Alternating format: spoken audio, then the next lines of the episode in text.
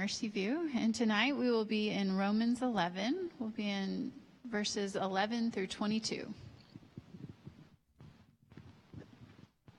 So I ask, did they stumble in order that they might fall? By no means. Rather, through their trespass, salvation has come to the Gentiles, so as to make Israel jealous. Now, if their trespass means riches for the world, and if their failure means riches for the Gentiles, how much more will their full inclusion mean? Now I'm speaking to you Gentiles, inasmuch then as I am an apostle to the Gentiles, I magnify my ministry in order somehow to make my fellow Jews jealous and thus save some of them. For if their rejection means the reconciliation of the world, what will their acceptance mean but life from the dead? If the dough offered as first, as first fruits is holy, so is the whole lump. And if the root is holy, so are the branches. But if some of the branches were broken off, and you, although a wild olive shoot, were grafted in among the others, and now share in the nourishing root of the olive tree, do not be arrogant toward the branches. If you are, remember it is not you who support the root, but the root that supports you. Then you will say, Branches were broken off so that I might be grafted in. That is true. They were broken off because of their unbelief, but you stand fast through faith. So do not become proud, but fear. For if God did not spare the natural branches, neither will he spare you. Note then the kindness and severity of God. Severity toward those who have fallen, but God's kindness to you, provided you continue in his kindness. Otherwise, you too will be cut off. This is the word of the Lord. Well, a couple of summers ago, our uh, big gray van, we called it the Big Gray Whale, died. Like it was just coast. And we had to figure out a new, you know, thing to move people around in. And uh, if you know our family, there's a few of those people around. And so we needed something that could seat a few folks. And so after a lot of research and thinking, we decided to roll with a Ford Transit. And um, you've probably seen us in that um, often. And uh, the very first thing I think we did was we took a trip with the transit to Colorado. And the thing that I remember from the very beginning was I began to deal with something that I had never dealt with before. I'm, I'm the, the vehicles I guess we had were just old. But um, we began to have to pay attention to the camera right? There's a, a, a backup camera that, that uh, was a part of the, the transit. And um, actually, there was a, an Australian man um, at the condos we were staying at in Colorado who nicknamed our transit. And um, it very much sums up why the cameras are so important. But we were having trouble getting it out of a parking lot. And he said, Are you having trouble with the long bus? And um, the long bus it is. It's very long, and you've got to really think about where you're at, where you're, you know, pulling in and out of. And so I got very used to that, though. Over time, you just get used to using the camera and, and paying attention. Well, one of the things, I don't know if this was some sort of glitch with this particular transit, but we kept having issues with those cameras falling out of the spots they were supposed to be in into the bumper. And the camera then wouldn't work. And um, I'm just not very handy with any of that kind of stuff. Also, um, maybe a little lazy. But um, we would not get that necessarily fixed right away. So you're backing out of places in this long bus, and, and without a camera, it's, a, it's just a recipe for disaster. But I noticed something interesting about what began to happen inside of me. Initially, without the camera, I was doing everything that I could possibly do to make sure that I wasn't going to run into something. But over time, I began to progress to um, not caring as much about that, not looking into the mirrors as much. And then that really progressed into almost being completely indifferent to the fact that we didn't have a camera and not even looking in the mirrors at all, which is really not smart. Thankfully, to this day, we haven't had an issue with that, but just recently, in the past year, we've had that happen again. And there was a long stretch without the cameras. And we finally got it fixed just a few weeks ago. But I was thinking about that um, this week as I was preparing for this week's sermon because I actually think the way that I treated the cameras in the transit is the same thing that you and I tend to do with God's grace. And here's what I mean. For those of you that become Christians, um, have become Christians, you know initially, man, you are so pumped, so excited about the way the Lord has met you with His mercy, um, traded His his righteousness for your sin. It's beautiful, and you're on fire for the Lord, and you're so grateful for the grace and mercy of God in your life. But as you begin to move forward in your Christian life, you began to um, become a little uh, immune to that initial experience, right? You begin to take grace for granted. And unfortunately, sometimes what happens in our Christian walk is that we begin to actually not only neglect grace, but we begin to forget the fact that God has been so merciful to us to save us. And we, we don't just like neglect it, we just don't even remember it. I think that is true for our spiritual lives and, and the grace that you and I have received. And in tonight's passage, Paul is wanting to remind us to not do that. And he does it in a very, very interesting way. Now, if you've been with us over the last few weeks, you know that we have been continuing our series in the book of Romans. And we're actually today and then next week uh, will be the last sermon in this sort of first half of the book of Romans. And we'll conclude and then we'll enter into a new series. But we are walking through what really is Paul's theological treatise. This is like his dissertation. This is the loftiest, like most uh, majestic theological thinking that Paul can put down on paper to help us understand who God is, how he saves, who, who we are, and, and like today, how you and I tend to neglect the amazing and astounding grace that God extends to us. And Romans 11, in particular, that we started last week, is a monster. I mean, it is so challenging because primarily what Paul is doing in Romans 11 is he is talking to us about the way in which God is dealing with the nation of Israel, like ethnic Israel. And the reason why I think that's challenging for us is because of our faith tradition. Here's what I mean. You and I are essentially children or grandchildren, great grandchildren of something called the Protestant Reformation. In the 1500s, there was a group of, of people who said, um, we need to think differently about the Bible. We need to think differently about the gospel. And they began to say, began to protest the ways in which those things were taught and really created a new stream. Actually, they would say it wasn't really a new stream, they were recovering an old stream of, of what it should look like for us to be faithful to what the Bible teaches about salvation. And so there was this, this, uh, this new movement. It's called the Protestant Reformation. You and I are in the line of that, that, uh, that uh, people. So when Paul in Romans 11 is talking about another faith tradition, the Jewish people, I think it, it can cause for us a real disconnect. Last week we tried to talk about, like, yes, we should be praying for the Jewish people. God is indicating in Romans 11 that he is still at work saving a remnant of Jewish people. So, so like that's a way that you and I, even as Protestant evangelicals, can pray. Pray to that end.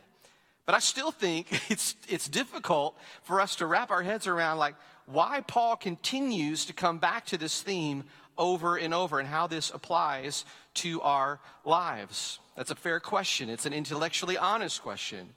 And tonight we're going to get another part of this that I think is going to help us understand why Paul is doing that. And as we do that, I really just want you to see one big thing tonight, and this is it. The kindness of God should produce more faith, not less. The kindness of God should produce more faith, not less.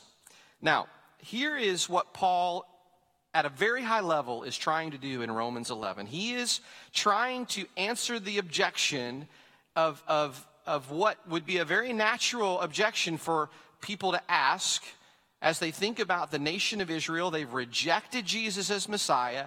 And this is the question Has, has God failed in some way here? In other words, if God has made a covenant promise with the Jewish people that he is going to save them, and those same people have rejected Jesus as Messiah and they aren't saved, hasn't God failed? And that's a very, very good question because on the surface, it kind of looks like he has. Now, last week we, we, we talked about how that's not true. Actually, we've talked about that in the previous weeks too. Paul's point in Romans 11, Romans 10, even Romans 9 is to say God has not failed. Now, this is why Roman 11 matters to us. It's the same way that he answered this question in Romans 9 and 10. If God can't save people, especially his covenant people, what's the point of his salvation? Or maybe we could ask it this way if salvation depends entirely on the faithfulness of God, on His Word, and His own people have said no to that salvation, how can we really trust anything that God has to say at all? That's a big question, actually. It has eternity uh, in its scope. Like the, the idea of, of what it looks like for us to live with, with, with God forever in eternity hangs in the balance on how you answer that question. It actually is of the utmost importance. So that's why Roman 11 matters. Now, as we ease into our passage tonight, I want you to remember something though. For Paul, the Apostle Paul, the world for him was divided into two types of people Israel, like ethnic Israel, and everybody else. Now, the way that he describes the everybody else is to say the Gentiles. In other places in the New Testament, sometimes it's described as the Greeks, but Paul in Romans uses that terminology uh, of Gentiles again. And though Paul is primarily looking at how God is dealing with ethnic Israel here in Romans 11, Paul is also showing us something else that is astounding about the other group. And we've talked, I think two weeks ago, we talked about the, the wideness of God's mercy in including the Gentile people into his saving work. And that is actually tonight what I want us to look at again. Paul is talking about it again. And so there's a reason why Paul wants us to come face to face with the way in which he is also saving people outside of his covenant promise. So if you have your Bibles, hard copies, or maybe your electronic devices, keep them open. The Romans chapter 11, beginning in verse 11. Let's start there. Paul begins by saying that the Jewish people have stumbled. They have trespassed, is another word that he uses there. So the question for us is how have they stumbled? We've seen glimpses uh, of this in previous passages, but again, they have stumbled. Their, their primary misstep is that they have rejected Jesus as Messiah. In other words, they aren't believing Jesus is God and that he came in the flesh to redeem and restore those who would place their faith and trust in him. And actually, next week, we're going to talk a little bit more about what's going on with the Jewish people. Like, we're going to dig in a little bit deeper about this trespass or this stumble, as Paul calls it. But it just it says that something very interesting that actually, if you remember, Pastor Tim Chaddock, when he was here with us a while back, mentioned this in talking about Pharaoh. But we also see here that the stumble or the, the trespass was a result of the Lord's hardening. So here Paul talks about the way in which the Jewish people are also hardened as a nation. And this is honestly one of the most challenging things to wrap our heads around in the Bible. I thought Tim did a masterful job when he preached on this um, a few weeks ago. And I promise that we are going to attempt to tackle this idea head on next week as we talk more about God's dealing with the, uh, with the uh, Israelites. But what we see here in verses 11 and 12 is that there was a sovereign reason for this. And this is what I want us to begin to focus in on. It says that this hardening caused a stumbling or a transgression, and it happened so that through their trespass, the Jewish people, salvation has come to who? The Gentiles, and then this is very provocative, so as to make Israel jealous. Here we see that God had a couple purposes in sending Jesus to the world. First, by the Jewish people's transgression, salvation has come to the Gentiles. Paul says, in God's wisdom, in his mysterious ways, he is using the unbelief of Israel to result in the redemption of Gentiles all around the world. God has a gracious purpose even in the sin and unbelief of Israel. Somehow. But Paul continues and he says there is another reason that Jesus has come into the world. It also says that this salvation has come to the Gentiles to make Israel jealous. Now, let's be honest here. That is a very edgy word, right? Like, that is very provocative. And I'll explain what he means by that here in just a moment. But Paul's point is this In God's providence, the conversion of the Gentiles has a view to the evangelism of the Jews. And verse 12 actually says that it will one day result in the riches of the gospel coming to the Jewish people. We're going to talk about that a little bit more next week. But the, the, the Apostle Paul is saying this you haven't seen anything yet. God's grace is going to eclipse in the future even the glories and riches of the past. Again, little preview for next week. But then Paul makes a shift, and then he, he begins to really speak directly to the Gentiles. And if you're a Christian here today, you are most likely in that line, all right? So Paul's talking to you, talking to us. And here's what he says first. Look there in verse 13. In saying that he hopes that his ministry may be magnified, he is saying that he hopes for an even wider reach of the gospel in the ministry that God would give him. Paul hopes for the expansion of his ministry. And then he tells us why. He says in verse 14, in order somehow to make my fellow Jews, and here he says it again, jealous, and thus save some of them. Now, here's what Paul means by this. He is saying that when he tries to move Gentiles to trust in God, he's not doing that to the exclusion of the salvation of his own countrymen. See, Paul is saying, in a sense, you and I ought to have a longing for the salvation of the Jewish people as well. And he uses this shocking word, uses it twice, of jealousy to say that, that we ought to have a desire, a prayer, that ethnic Israel will see the blessings of Abraham that are coming to the Gentiles. And when Israel sees those blessings, they will say, God promised those blessings to us, and we ought to be enjoying those blessings ourselves. Paul is not saying that we are to provoke them in some sort of crass way. Envy is never an instrument of grace, but faith is.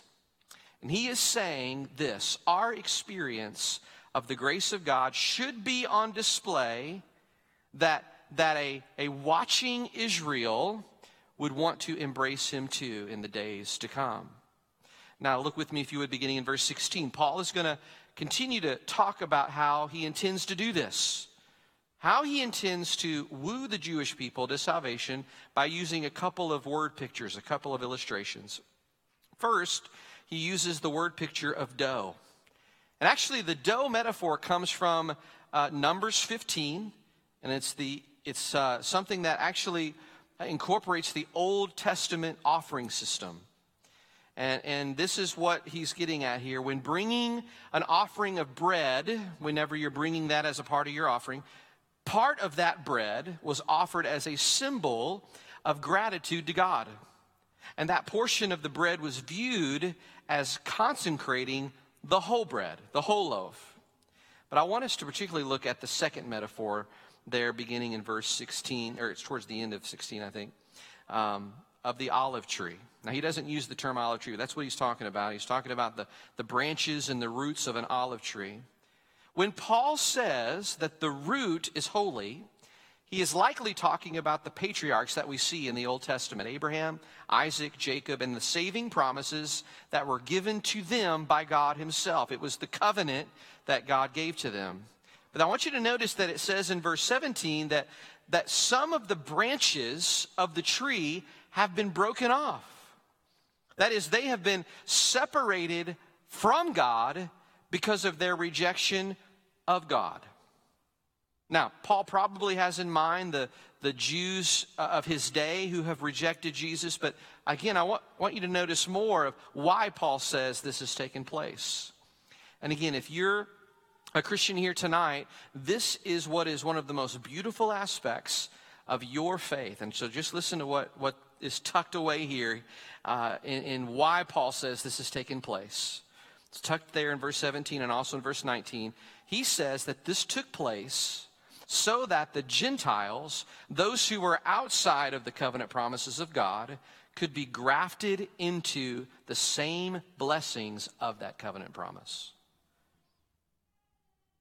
Like these Gentiles who are coming to God through faith in Jesus are like the branches of a wild olive tree being grafted into the trunk of a fully cultivated, beautiful olive tree.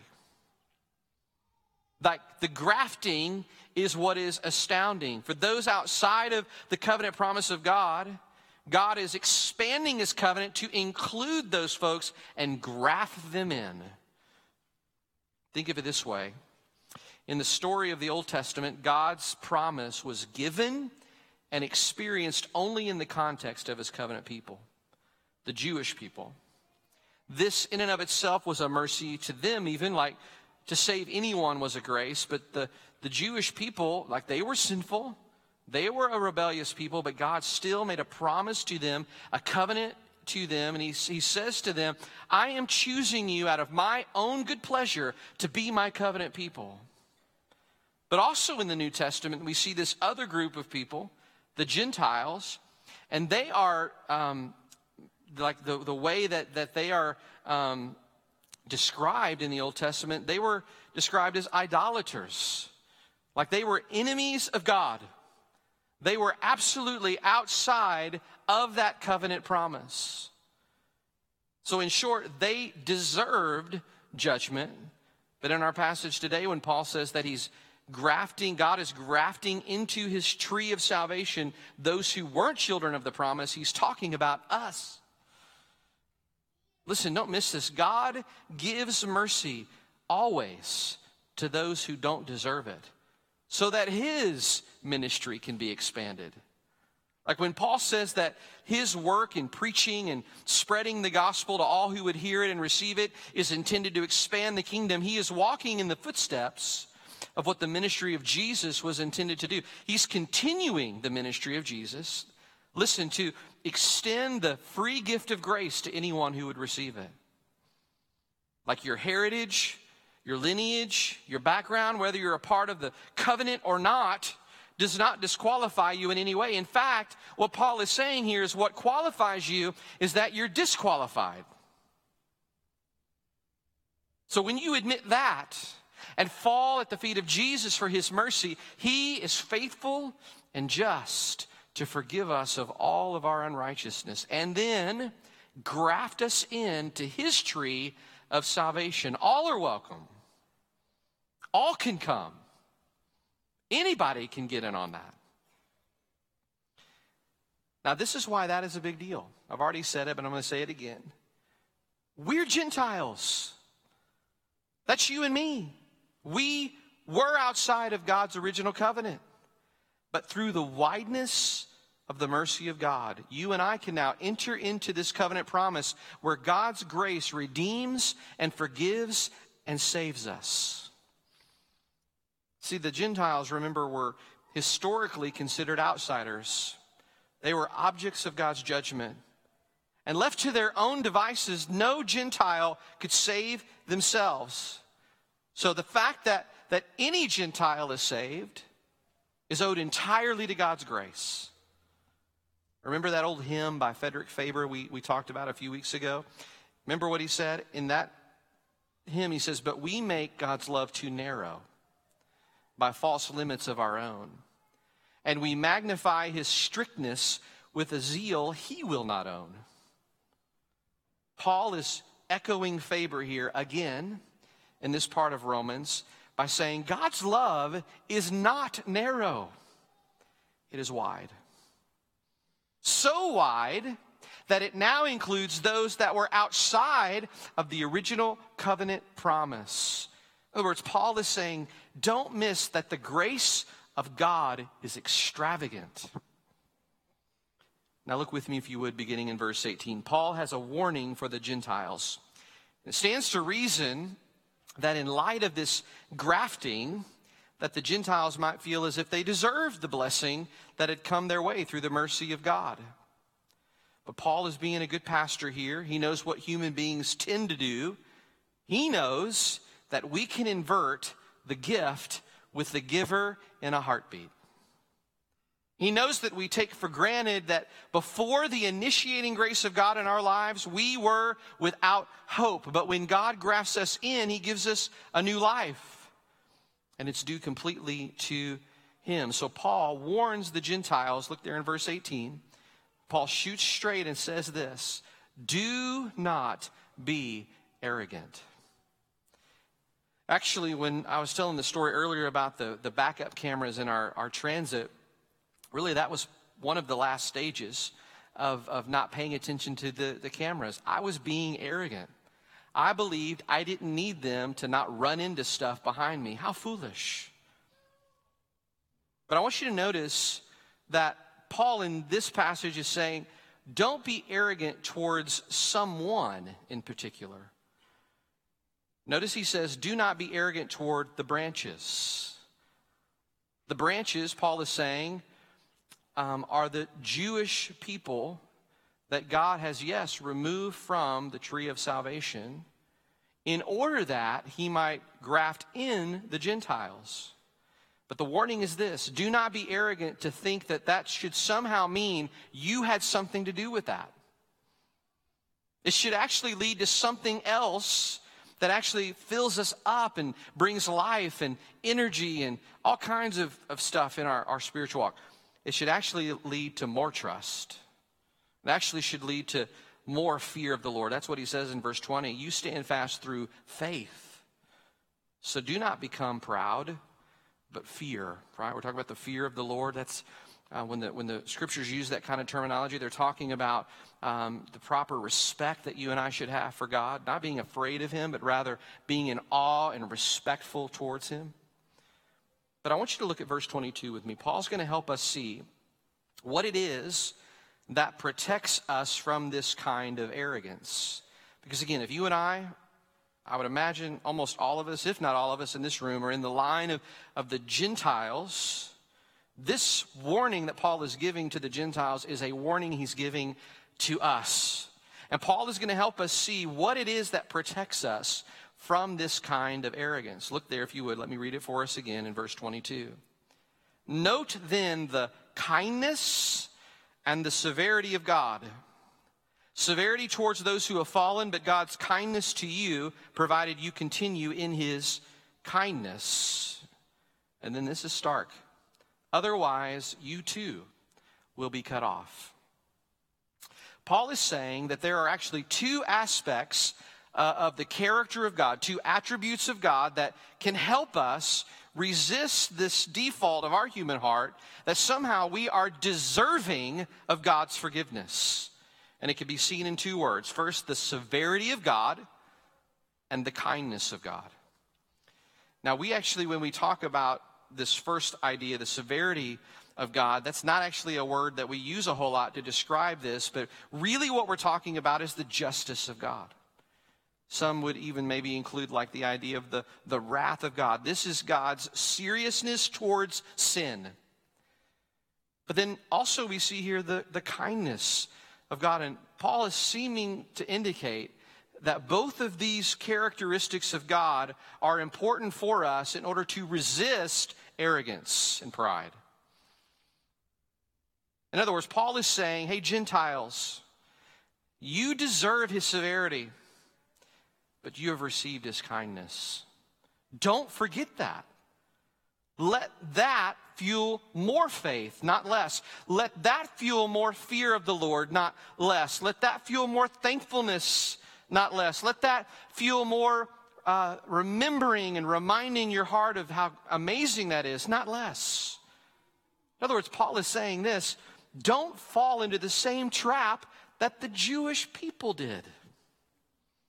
He's saying, don't you know how Israel got cut off? They got cut off by not believing. And if somehow you believe something about your salvation that isn't true, you're actually not believing. Don't you know that, that you can also get cut off by not believing? This leads me to the one big thing that I want you to see tonight. The kindness of God should produce more faith, not less. The kindness of God towards the Jewish people actually resulted in no faith, not in God. It resulted in faith in their own efforts and their own work. But Paul is sounding the alarm to the Gentile people, to us, to say, we can walk down that same path as well. In fact, what Paul is particularly confronting is something that author and theologian C.S. Lewis calls chronological snobbery. And simply put it, it means to become so focused on the present that you forget the past. In this case, Paul is saying to us don't forget that your present salvation is a product of God's past kindness. In other words, don't ever, ever get used to God's grace. Don't take it for granted. Don't forget it. Don't think somehow you made some contribution to it it's all God, it's all grace. It's what we said last week. Grace is only grace if it's all grace. And here's why Paul is saying this to us there is a very strong tendency in our hearts to develop what I would call an entitlement mentality when it comes to grace. It happens in nearly every area of life, every culture. But when it comes to spiritual matters, it is especially important. I think it's eternally important for us to consider this very carefully. So let's talk shop for a moment. There's something that we need to listen to Paul on here tonight as he speaks the truth and love to us, and it's it's those three words. One is a contraction, but don't be arrogant. So, how can we be arrogant? What are the ways in which you and I bring arrogance or pride or a, a sense of entitlement or superiority over others when it comes to grace, when it comes to our, our faith. And, and Paul is saying, guys, look, this comes really easily. Don't be cocky. Don't be conceited. Check yourself, humble yourself, confess, and he's going to give us a couple of ways to do that. And first, he says, consider the se- severity of God. And I think there are a couple of groups that Paul is thinking of when he says that. The first group is what I would call the, the cultural Christian. This is a real danger in a city like ours here in Tulsa. Because in Tulsa, our city in many ways still reflects what at a previous time this would have been considered the Bible Belt, but the remnant, sort of that layer, is still here. But unfortunately, for many people who claim to be Christians, they think church is a great thing. They're involved somewhere, maybe even this one, but they're not committed.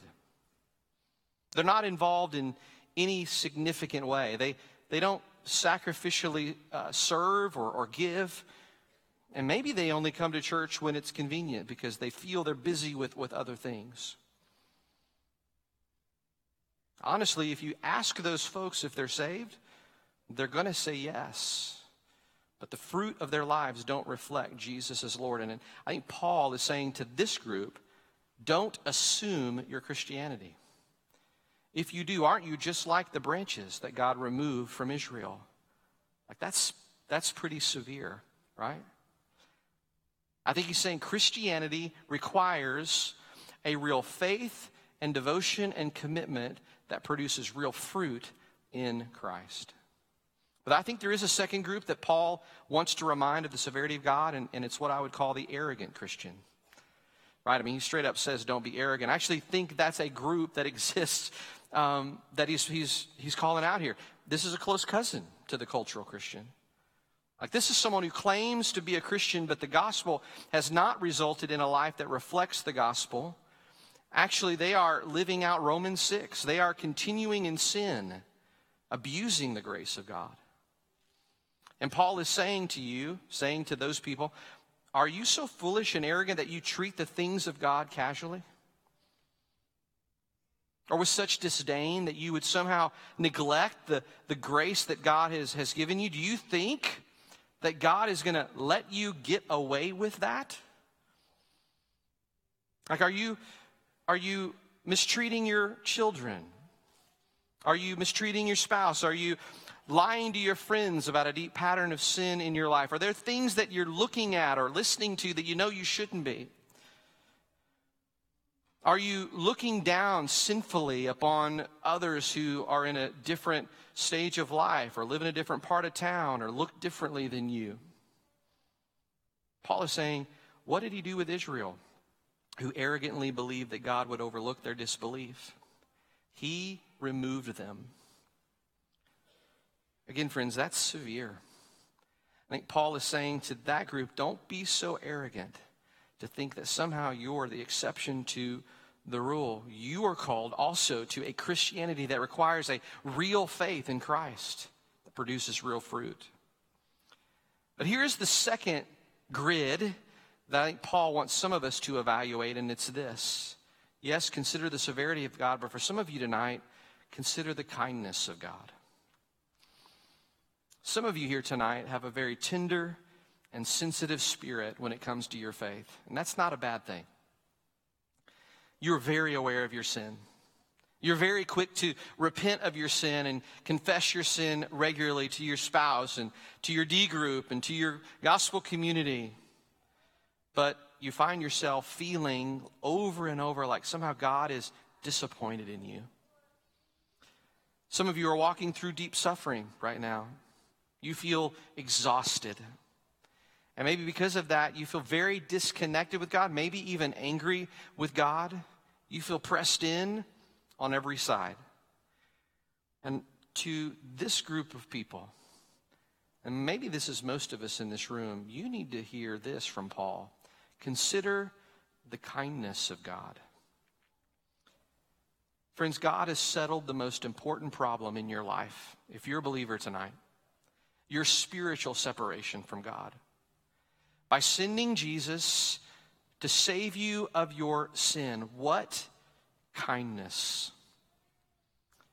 And though you may feel distant from God, and though He may not necessarily be calming the storm that you find yourself in, or He, or you may feel this sort of like that God is somehow disappointed with you, friends, consider the kindness of God. Know that He has come eternally near to you in Jesus, and He will never leave you or forsake you. So, if you're here tonight and you're not a Christian, you need to know that all the beautiful things that you enjoy every day, the success maybe that you have, or the fact that you're breathing today, it's not, it's not because of you. The reality is, is that you did not deserve that kindness. And I would imagine that somewhere in your heart, you know that. The Bible says that the goodness of God, the kindness of God is meant to lead us to repentance. We saw that in Romans 2, to point you away from yourself and toward a relationship with your Creator. And I say this lovingly to you, but with conviction hell will be populated with people who are surprised that they are there. Don't be one of those people. Put your faith and confidence in Christ. He desires to be kind to you. But if you're a follower of Jesus here tonight, this passage should make you tremble. I don't think anybody can lose their salvation. That's another topic for another day, and we can talk about that over coffee if you would like. But this is a sober warning that there is a great danger in assuming that you're a believer. This passage is a really great place for self examination. As we come to the table tonight, I pray that you will examine yourself, as Paul says in 1 Corinthians 10. Romans 11 is calling us to not be overly familiar with spiritual truths, that somehow we lose the centrality of faith and belief and trust. Friends, this text reminds us that everything we have is only because of faith in Christ. Like that's our role, that's our responsibility. It comes to us, though, through grace. There is only one hope for our past, for our present, and future, regardless of our spiritual heritage, our ancestry, our ethnicity, or our story. And it's believing in Jesus. Never let believing in Jesus become something that you take for granted. Because belief in Jesus is everything. And without it, we have nothing. Let's pray together.